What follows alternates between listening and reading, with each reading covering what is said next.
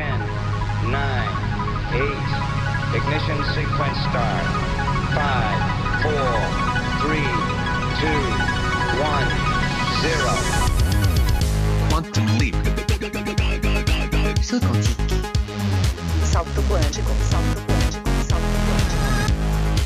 Quantum Salto quantico. Salto quantico. Salto quantico. Kvanthopp, det du inte visste att du ville veta.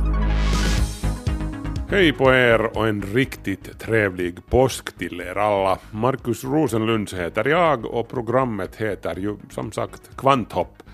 Hoppas att ni inte har fått en chokladöverdos ännu och framförallt att ni inte har blivit blåfrusna i det här som man kallar vår i det här landet. Det är ju ovanligt kyligt för årstiden just nu och vad det här beror på ska vi gå närmare in på senare i Kvanthopp. Det finns nämligen en koppling mellan det kyliga vädret här i norra Europa just nu och den smältande havsisen i Arktis. Och nyckeln till det hela heter jetströmmen. Vad den går ut på, det ska vi titta närmare på om en stund. Så ska vi också gå på en unik utställning i London. Det är Welcome Collection som arrangerar den och den handlar om vårt förhållande till naturen och vårt urgamla behov av att dela in flora och fauna i olika kategorier. Och alltid går det ju inte sen riktigt som vi tänkte oss, som när de brittiska kolonisatörerna anlände till Australien och hittade näbbdjur. Ni vet det här synnerligen exotiska djuret som ser ut som en blandning av en bäver och en anka eller någonting. Australienresenärerna tog med sig skinnet och huvudet på ett näbbdjur som sedan undersöktes på British Museum. För att biologerna trodde att det rörde sig om en bluff försökte de tydligen riva av näbben. De ville nämligen kolla om den hade blivit påsydd. Den brutalt avlägsnande näbben visas här upp i en monter. Albert Ernroth tar er med till Making Nature-utställningen lite senare i Kvanthopp.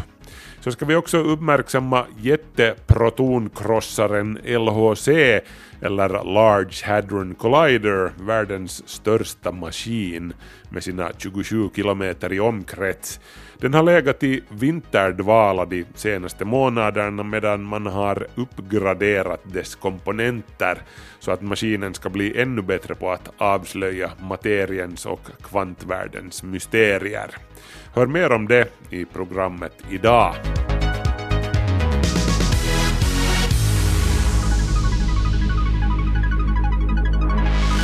Och nu blir det notiser här i Kvanthopp.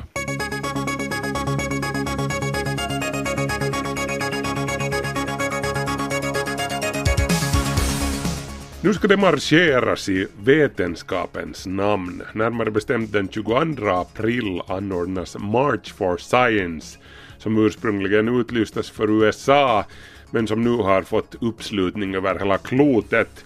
Inte mindre än 400 olika marschtåg går av stapeln i olika länder världen över den 22 april, inklusive Helsingfors. Syftet med marschen är att få folk att fästa uppmärksamhet vid vetenskapens värde och att bekämpa trenden med så kallade alternativa fakta och kunskapsfientlighet som sprids inom politiken och i massmedia. I Helsingfors inleds evenemanget med att forskare, studenter och andra oroade medborgare samlas på Medborgartorget och därifrån marscherar man längs Alexandersgatan till Senatstorget där bland annat Helsingfors universitets rektor Jukka Kola samt diverse riksdagsledamöter och vetenskapsprofiler håller tal. Efteråt blir det föreläsningar i universitetets huvudbyggnad dit allmänheten är lika välkommen som till själva marschen naturligtvis.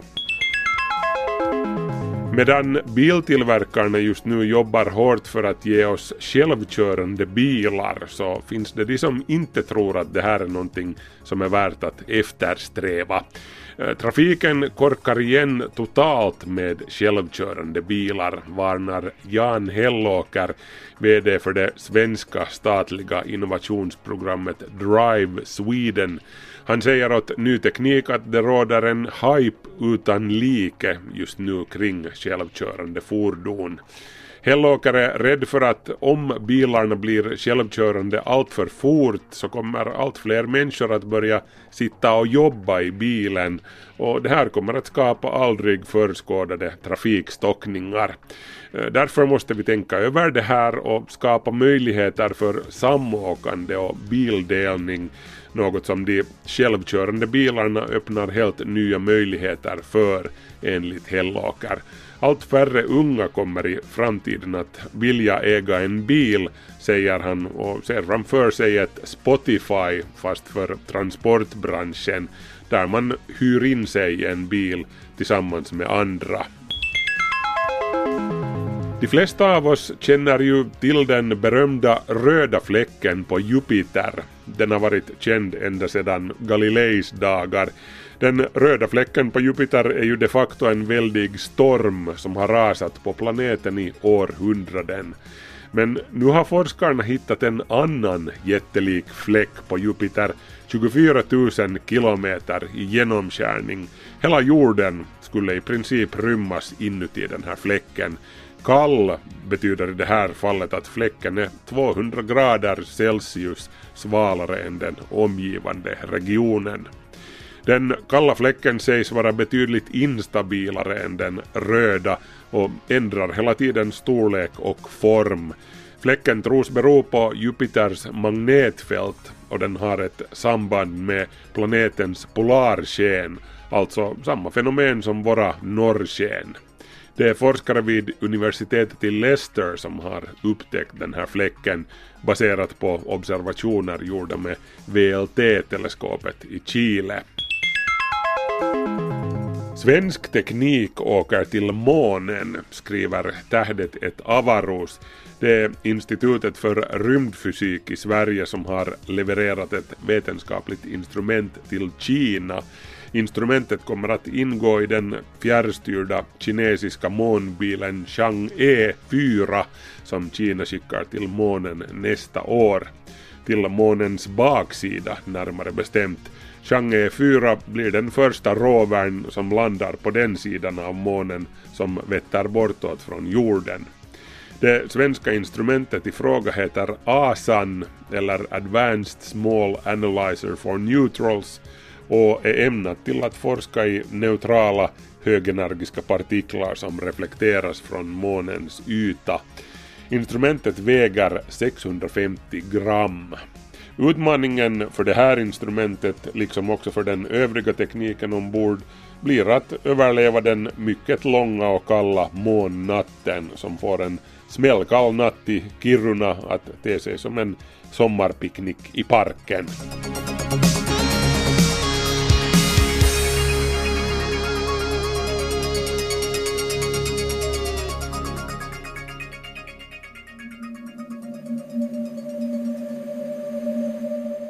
Det är inte bara björnarna som vaknar upp från sitt vinteride. Också världens största maskin på hela 27 kilometer i omkrets, partikelkrossaren LHC utanför Genève, har än en gång sakta börjat gå upp i varv efter sin vinterdvala. LHC, eller Large Hadron Collider, är en enorm ringformad partikelaccelerator djupt under marken i gränslandet mellan Schweiz och Frankrike där man kolliderar och slår sönder protoner, de här små positivt laddade partiklarna som tillsammans med neutronerna utgör kärnorna i atomerna som du och jag och allting annat också består av. LHC har under vinterns lopp genomgått en serie uppgraderingar som gör den ännu känsligare när det kommer till att avslöja materians och kvantvärldens mysterier. Någon har jämfört partikelkollisionerna som sker i LHC med det här med att slå ihop schweiziska klockor med en våldsam kraft för att ta reda på vad de består av. Förhoppningsvis är det inte alltför dyra schweiziska klockor i så fall. Eh, man kan också jämföra det här med Formel 1-bilar om man vill. Två olika klungor av partikelstora Formel 1-bilar som rör sig i motsatt riktning med en fart som närmar sig ljusets hastighet. Och så till slut låter man dem frontalkrocka med varandra. Vem som helst kan ju föreställa sig den mängd bråte som uppstår om två Formel 1-bilar frontalkolliderar i full fart. Eller om man smäller ihop två klockor, då flyger ju kugghjulen åt alla håll. Exakt samma sak, fast i mycket mindre skala, händer när man smäller samman de små protonerna. Men det är inte kugghjul och däck som flyger omkring då, utan de ännu mindre elementarpartiklarna som protonerna består av. Och allt det kringflygande skrotet försöker man sedan fånga upp med hjälp av de fyra stora detektorerna som finns placerade längs med den 27 kilometer långa ringen. Detektorerna som med jämna mellanrum omsluter acceleratorns ring är lite som digitalkamerans sensor fast där som kamerasensorn fångar upp ljuspartiklar eller fotoner fångar sensorerna eller detektorerna på LHC upp den här skuren av alla andra sorters elementarpartiklar inklusive kvarkar och gluoner som protonernas frontalkrock ger upphov till. Det var just med hjälp av LHC som man hittade Higgsbosonen bland allt kringflygande bråte. Ni vet den här partikeln som ingår i det så kallade Higgsfältet som gör att all materia i universum har massa, igen inklusive dig och mig. Det här skedde 2012, nästan 50 år efter att Peter Higgs förutsade partikelns existens. Men materiens mysterier tar ju inte slut i och med Higgspartikeln. Det finns gott om frågor kvar som kräver svar och saker som ropar efter att upptäckas. Eventuella nya subatomiska partiklar, supersymmetriska partiklar, till och med nya hittills okända dimensioner. Det här med supersymmetri eller SUSI, det har ju länge varit fysikens heliga graal. Eh, supersymmetrin är det mysterium som man hoppas mest på att LHC ska kunna belysa. Eh, teorin om supersymmetri utgår alltså från att varje partikel har en superpartner som motvikt liksom. Superpartiklarna krävs för att de stora ekvationerna om universum ska gå ihop och att vi ska kunna förklara de nuvarande partiklarna och hur de är släkt med varandra. Man hoppas också kunna bevisa hypotesen om att den jäckande mörka materian som tros utgöra nästan en fjärdedel av universum består av just supersymmetriska partiklar. Men problemet är att inte en enda superpartner hittills har hittats till någon av de cirka två dussin elementarpartiklar som vi känner till, trots att man gradvis har höjt på LHCs effekt för att locka fram dem. Och det börjar råda en lätt panikstämning i forskarlägret just nu beträffande den här teorin som alltså är en av grundstenarna i den moderna standardmodellen för partikelfysik. Men skam den som ger sig så nu kastar sig forskarna huvudstupa in i ännu en säsong av protonkrossande med LHC. Det kanske viktigaste vapnet i den här kampen är den jättelika detektorn CMS eller Compact Muon Solenoid som väger lika mycket som hela Empire State Building i New York och som inte mindre än 3800 människor jobbar kring. Det är CMS-detektorn i LHC som har genomgått den allra största uppgraderingen under vinterns paus. Man kan som sagt jämföra detektorerna på LHC med digitalkameror och den här kameran, CMS, tar uppemot 40 miljoner bilder per sekund. Det gäller att vara kvick när man fotograferar kollisioner som sker med farter som närmar sig ljusets hastighet. Mängden sensorer i själva CMS-detektorn har alltså ökats så att det hela kan jämföras med en 40 megapixels kamera som uppgraderas så att den får en upplösning på 164 megapixel. Till förbättringarna och reparationerna som har gjorts på den jättelika acceleratorn kan också räknas det att man har ersatt en av de 1232 magneterna som skapar magnetfältet som håller partiklarna kretsande på den cirkelformade banan som de rusar omkring på.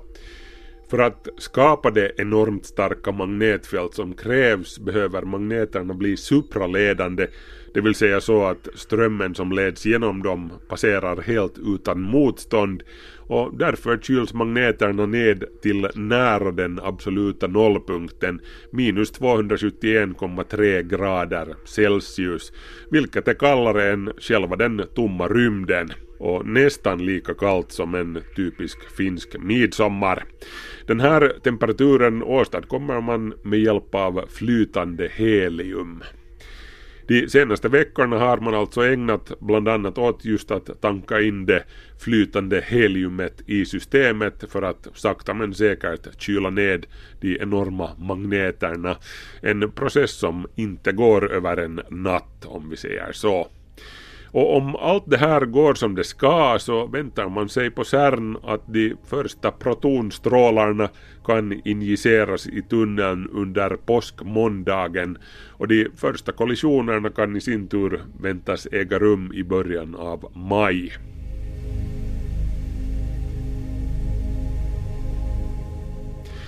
Det finns som sagt flera viktiga frågor som man även den här LHC-säsongen hoppas kunna få svar på. Gärna en sensation i samma kaliber som Higgs-bosonen som avslöjades 2012 såklart. Men de flesta forskarna är överens om att det allra intressantaste är då man stöter på någonting helt oväntat. Någonting så nytt och exotiskt att ingen ens har hunnit formulera en fråga om saken.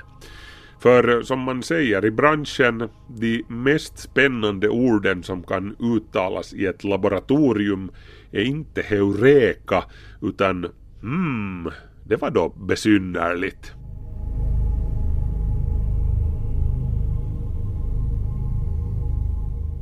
Kvanthopp, det du inte visste att du ville veta. Spänn fast cigaretterna och släck säkerhetsbältet för nu flyger vi till London där Albert Ernroth ska ta oss med på en fascinerande utställning som handlar om vårt förhållande till naturen. Making Nature heter den. Yle Vega. ideas around natural order, a sort of hierarchy within the animal kingdom, had been around for a long time, started with the Greek philosophers, you find it in a lot of the religious scriptures. But this was a point at which we started to find an objective, rational way of describing that difference. I Bibeln heter det att Gud först skapade alla markens djur och alla himmelens fåglar och sedan förde han dem fram till Adam som fick namnge hela bunten. Ty så som mannen kallade var levande varelse, så skulle den heta. Adam klarade, av allt att döma, den uppgiften strålande, i alla fall mycket bättre än när han skulle namnge Eva. Enligt äldre upplagor av Bibeln gav han henne nämligen till en början namnet Maninna. Nåväl, allt sedan världens skapelse har vi människor varit upptagna med att namnge naturens varelser. If we could walk with the animals, talk with the animals, grunt and squeak and squawk with the animals, and they could talk to us. Utställningen Making Nature, How We See Animals, som jag besöker i detta inslag, organiseras av Welcome Collection i London. Det här otroliga museet med flera olika avdelningar på 10 minuters gångavstånd från Kings Cross Station hör till Welcome Trust som är en enormt förmögen välgörenhetsstiftelse som understöder biomedicinsk forskning. And I am sure every octopus, place and platypus certainly would see it as a plus. Ja, visst, vi har lärt oss att kommunicera med djur, åtminstone vissa djur, men det är inte riktigt ett tema på denna utställning. Men det handlar nog om hur vi förhåller oss till djur och vårt behov av att ordna naturen. Utställningen har delats upp i fyra kategorier. De första människorna måste för sin överlevnads skull redan ha varit bra på att observera djur och växter. Småningom uppstod behovet av att kategorisera djur, växter och mineraler. Under renässansen började man samla uppstoppade exotiska varelser och ställer ut dem på konstkabinett och senare på museer. På 1700 och 1800-talet tillkom djurparkerna och man kunde visa levande djur. Utställningens fjärde tema är manipulation. Vi kan som bekant numera ganska snabbt och framgångsrikt genetiskt manipulera både djur och växter. We're standing in front of this book by Conrad Gessner, and of course, this was a much earlier attempt to try and describe the animal kingdom. But what you have here is a much a much greater mix of different sources. So, alongside observation, which is something that Linnaeus also prioritised, you have uses of things like uh, medieval bestiaries, you have uh, texts from the Bible, all different kinds of texts, all inter- sources, all intermingled. Jag talar med Anna Beda som är kurator för utställningen Making Nature. Vi står framför en monter som innehåller den schweiziske naturforskaren Konrad Gessners Historia Animalium, ett jätteverk på 4500 sidor som gavs ut i fem band mellan 1551 och 1587. Gessner var i många avseenden en pionjär och han limiterade sig inte bara till zoologi. Han återgav bilder från många olika källor och inkluderade också enhörningar och andra sagolika väsen som man finner i medeltida bestiarium. Historia Animalium bygger delvis också på texter från antiken. Aristoteles teoretiserade redan om botanik och hans elev Theophrastos skrev de första botaniska traktaten omkring 300 f.Kr. Aristoteles Gessner och Gaspard Bohin som lade grunden till binomial nomenklatur i all ära, men det är naturligtvis Linnaeus som brukar få credit för att han lyckades skapa ett väldigt praktiskt klassificeringssystem för de tre riken som man på början av 1700-talet använde sig av vid naturens indelning, växt, djur och stenriket. He's not the first one to do it, he's the first one to do it systematically. And that's what's key here. We believe that this is a sort of objective truth, and of course, what we know is that categorizing is a, is a very, very subjective activity, and it depends on what your priorities are, what your criteria are, what your values are. And so, this section really thinks about all the different ways that the world could be organized. När Linnaeus introducerade sitt sexualsystem som publicerades 1735 i Systema Natura och ett exemplar av den första upplagan visas på utställningen så betraktades det som ett objektivt system. Linnaeus visste att hans klassificering egentligen inte återspeglade växternas verkliga naturliga släktskap. I utställningens första sektion är poängen delvis att varje kategorisering är subjektiv eftersom den alltid beror på kriterier och prioriteter. Ett perfekt exempel är det australiska näbbdjuret. Hur klassificerar man något så märkligt som en platypus?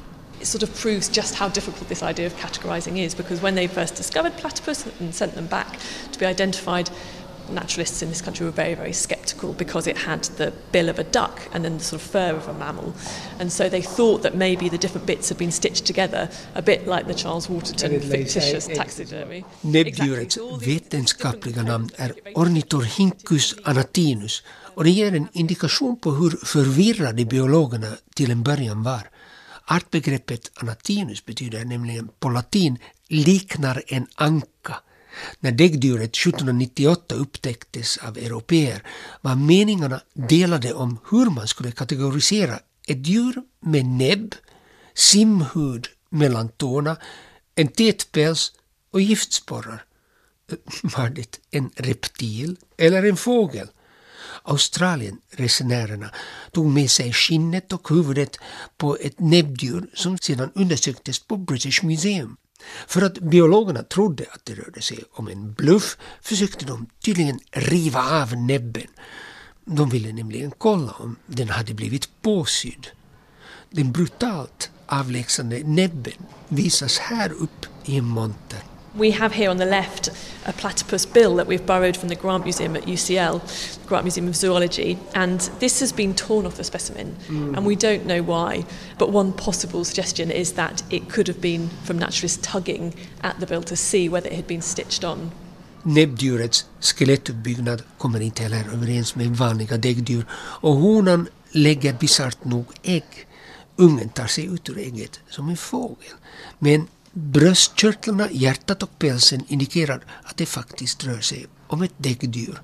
Platypusen klassificeras som ett kloakdjur och i den kategorin finns det bara tre släkten och fem arter som endast förekommer i Australien och på Nya Guinea. På tal om Nya Guinea. When the birds of paradise were prepared by the inhabitants of New Guinea, they were smoked and their wings and their feet were removed because all they wanted was a decorative effect, so they didn't need the wings and the feet. And their head shrunk because of this smoking process. And so when the specimens arrived in Europe, without their wings or feet, that's how they got classified. So Linnaeus literally named them footless paradise bird, and they believed that these birds never landed on branches, they sort of floated towards um, paradise. Den spektakulära paradisfågeln hittar man också bara på några ställen. Australien, det indonesiska öriket Molukkerna och på Nya Guinea. Linné fick se en paradisfågel som hade medförts från Nya Guinea. Men han var omedveten om att stammen som hade preparerat exemplaret hade kappat av benen och vingarna på fågeln och krympt huvudet. Linné trodde att dessa fåglar med sitt himmelskt vackra skrud bara flöt omkring i luften och inte vidrörde marken förrän de dog. Och därför gav han arten namnet Paradisa apoda, vilket betyder benlös paradisfågel. Människan har sedan flera tusentals år hållit husdjur. Men jag undrar när man började stoppa upp djur för att ställa ut dem inomhus. I början rörde det sig kanske främst om jakttroféer. Visst är konservering av djur, som med en fackterm kallas för taxidermi, en ganska märklig företeelse.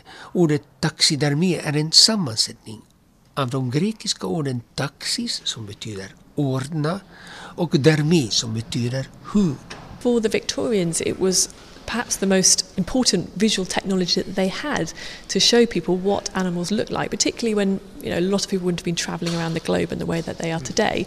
And the very realistic taxidermy is as much of a lie. Taxidermy in itself means arrangement of the skin, so it's making a representation of the animal using its own skin. Ett uppstoppat djur i en diorama med en målad dekor som ska påminna om dess ursprungliga miljö, ja, det förblir ändå en onaturlig uppvisning som säger mer om människans kultur och värderingar än om djuret och dess omgivning. Vi har alla sett uppstoppade djur som fungerar som jakttroféer. På 1600-talet var det på modet att kunna visa upp exotiska djur. Problemet var att konservatorn förmodligen aldrig hade sett ett levande exemplar av djuret som han skulle preparera för eftervärlden och därför var det mycket svårt att bedöma djurets muskulatur och rörelseschema för att inte tala om mimiken. We've paired two items together here, and on the left we have this incredibly beautiful taxidermy piece by Peter Spicer, who was one of the most accomplished taxidermists of his day, and it dates from the late 19th century. And it's three fox clubs playing in this beautiful woodland scene, and the lightness and the realism of the scene is incredible. Men kurator Onno Bedar som jag intervjuar har hittat ett fint exempel på realistisk konservering som visar lekande revungar i ett skogsparti. konservatorn Peter Spicer fångade trovärdigt en ögonblicksbild. Detta kontrasteras med en kreation av den kände engelske konservatorn Walter Potter som skapade så kallade grotesker. Across from it, we have this Walter Potter piece of squirrels in little Edwardian smoking jackets and hats playing cards in a drawing room. And I think there's a very interesting question here about which is the more truthful depiction of nature. Potter var en konservator som specialiserade sig på att framställa uppstoppade kattungar, marsvin eller ekorrar i edvardiansk utstyrsel i färd med att utföra mänskliga handlingar. Vi ser på utställningen en diorama med ett antal ekorrar som spelar kort i en viktoriansk salong iklädda rökrockar och hattar. Ja, det är en tämligen absurd framställning. We collaborated with the Centre for Postnatural History to curate this last room, and they are an organisation in the States that only collect animals, specimens, that have been deliberately altered by humans. So that might be through selective breeding, it might be through genetic engineering. I utställningens sista avdelning har Welcome Collection samarbetat med Center for Postnatural History som finns i Pittsburgh, Pennsylvania. Detta museum samlar på djur som har förändrats av människor genom avel eller genteknik. Postnatural History-museet sysslar alltså inte med att definiera djurarter och de redigerar inte heller bort den mänskliga faktorn ur bilden som man ofta ser i naturhistoriska museers utställningar. And then the section ends with this DNA sample from a taxidermy passenger pigeon, and they are now extinct. And a project in America, in its very early stages, is hoping to bring a passenger pigeon back to life using this DNA. Den allra sista montern visar ett DNA-prov som forskare i USA har lyckats ta fram från en uppstoppad vandringsduva. På 1800-talet var denna duva ännu en av världens mest tallrika fåglar men betraktades som ett skadedjur och utrotades av nöjesjägare i USA. Men för närvarande försöker man återskapa duvan för att den faktiskt gjorde ganska stor nytta i naturen. Om forskarna lyckas, ja, då har cirkeln slutits. Då kan människan både utrota och återskapa djur. Och till slut får ni lyssna på lite fågelsång som ni kanske redan har noterat i bakgrunden i detta inslag. Men det är inte en riktig fågel som sjunger utan Charles Kellogg som kunde härma tiotals, ja kanske hundratals kaliforniska fåglar fullständigt perfekt och brukade ge konserter runt om i landet och även turnerade i Europa. Han spelade också in sina fågelläten. Charles Kellogg får tjäna som ett exempel på hur människan framgångsrikt kan anpassa sig och till och med kan imitera naturen. I shall now sing with my throat. The lips tightly sealed and the harmonies produced entirely through the nostrils.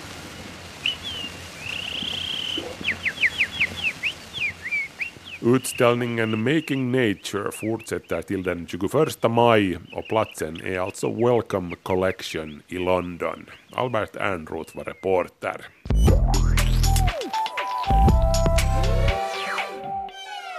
Yle. Vart tog våren vägen, undrar kanske många. Efter en mild vinter och en relativt tidig vår fick vi plötsligt en osedvanligt hård köldknäpp. Vad är på gång? Just nu när jag sitter här och spelar in det här faller snön utanför fönsterrutan i Böle på ett sätt som inte för tankarna till mitten av april då solen ju faktiskt skiner från samma höjd som i slutet av augusti. Kvicksilvret får kämpa för att ta sig över nollstrecket till och med dagtid trots att den termiska våren redan hade hunnit börja och enligt meteorologerna är det här ovanligt för den här tiden på året. Det som orsakar det här just nu är en krumbukt i jetströmmen, den här relativt smala men snabba luftströmmen som kilar runt jorden i västöstlig riktning. Den kan ha en hastighet på uppemot 500 km i timmen vilket gör att passagerarplan på väg hem från Amerika kan spara tid och bränsle genom att lifta med jetströmmen. Jetströmmar finns på olika breddgrader på jorden och de bildas i gränslandet mellan luftmassor med betydande temperaturskillnader. Här i norr fungerar polarjetströmmen, som vi kallar den här, ofta som en gräns mellan den arktiska kylan och den sydligare värmen. Som en tumregel, när jetströmmen ligger söder om Finland har vi det kallt här och när den tar en nordligare rutt norr om oss då är det milt väder som råder här hos oss. Speciellt under vinterhalvåret. Det här fenomenet blir däremot mindre markant och betydelsefullt under sommaren. Det som driver på polarjetströmmen som alltså bidrar till vår väderlek är tryck och temperaturskillnaderna mellan polarregionen och de sydligare breddgraderna. När vi har ett starkt lågtryck över polarkalotten och motsvarande högtryck söderut, till exempel över Azorerna, då är jetströmmen stark och vi talar om att det råder ett positivt AO-index. AO står för arktisk oscillation. Ett positivt AO-index betyder ofta att vi har sydvästliga vindar som hämtar mild luft från Atlanten, vilket gör att vintrarna här i norra Europa blir relativt milda. En stark jetström bidrar också till att hålla den arktiska kylan instängd uppe på polarkalotten. Negativt AO däremot, när lufttrycket i Arktis är högre än normalt och högtrycket över Azorerna är svagare, det för i sin tur med sig kallt väder här hos oss i norra Europa. Den här vintern till exempel har AO varit huvudsakligen positivt, vilket gör att den värsta kylan har uteblivit. Men nu verkar AO-kurvan dyka åtminstone för tillfället. Kylan vi har just nu beror på att det har bildats en krumbukt i jetströmmen över norra Europa under april månad. Eh, jetströmmen är alltså inte spikrak, den böljar fram och tillbaka i vågor. Det som jag kallar för krumbukt heter på meteorologspråk meanderslinga eller Rossbyvåg. Den här slingan i jetströmmen som nu har bildats över norra Europa och över Finland börjar böja av söderut ungefär vid Island och så bildar den ett stort U som sträcker sig ner till Alperna ungefär. Där böjs strömmen igen av mot nordost och löper sen vidare uppåt mot Moskva ungefär och, och vidare österut. I den här vågdalen i, i U som jetströmmen bildar rinner det sedan ner kall luft från Arktis. Så som fallet är just nu. Hela landet har minusgrader om nätterna. Dygnets medeltemperatur ligger under noll trots att den termiska våren som sagt redan hade hunnit börja och nederbörden då den förekommer faller i form av snö. För några år sedan hade östra delarna av USA ett par riktigt kalla och snörika vintrar. Amerikanerna talade då om Polar Vortex som gjorde livet surt för dem. Orsaken var också då en meanderslinga i jetströmmen som blev liggande under en längre tid och drog ned kall luft från polarkalotten. Och de här slingorna och negativt AO tycks bli ett allt oftare återkommande inslag på vår vädermeny an eftersom den arktiska havsisens utbredning slår nya minimirekord så gott som årligen och havsvattnets temperatur stiger. Resultatet av det här är mindre temperaturskillnader mellan polarregionerna och sydligare latituder vilket gör jetströmmen svagare och ökar på risken för slingor som släpper ner kall luft norrifrån.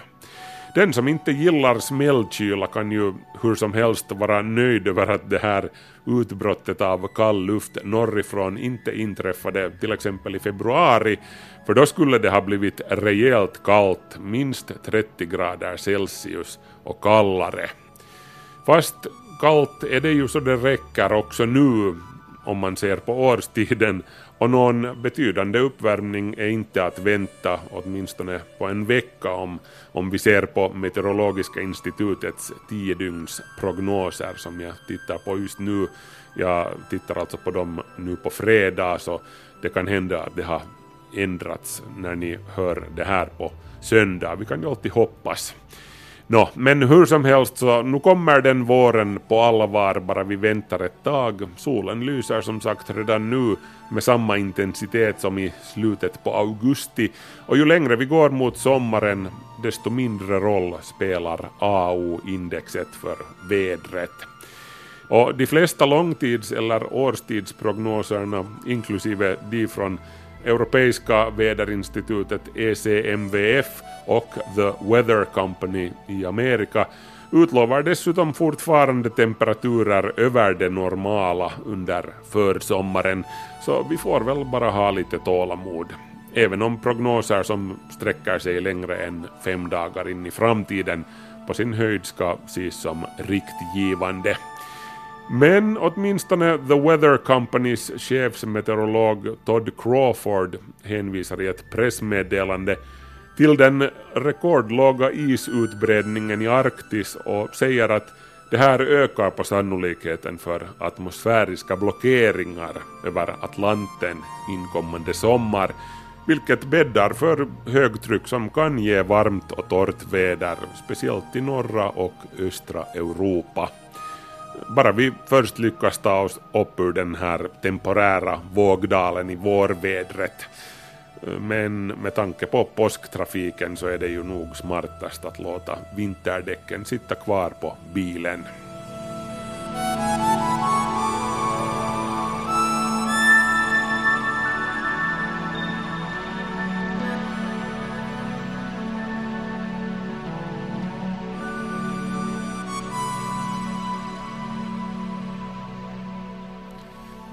Nåja gott folk, Kvanthopp börjar vara slut för den här veckan men det kommer en ny vecka och då blir det ett nytt program och den gången är det Thomas Silén som håller i spakarna här i Kvanthopp för jag ska åka iväg på en liten resa med familjen, en semesterresa till Australien. Det ska bli riktigt spännande och intressant. Det hörde till till de här platserna som fanns med på min så kallade bucket list. Ni vet den där listan över platser man bör se och saker man bör göra innan man kastar in handduken. Så, så det där, jag ska fara dit och plåta näbbdjur och koalor så får vi återkomma sen om jag om jag det där inte blir uppäten av en jättestor spindel eller någonting. Det, det lär finnas väldigt stora sådana. Jag är lite nervös för det. Markus Rosenlund heter jag som önskar er en trevlig fortsatt påsk. Ha det bra. Hej så länge.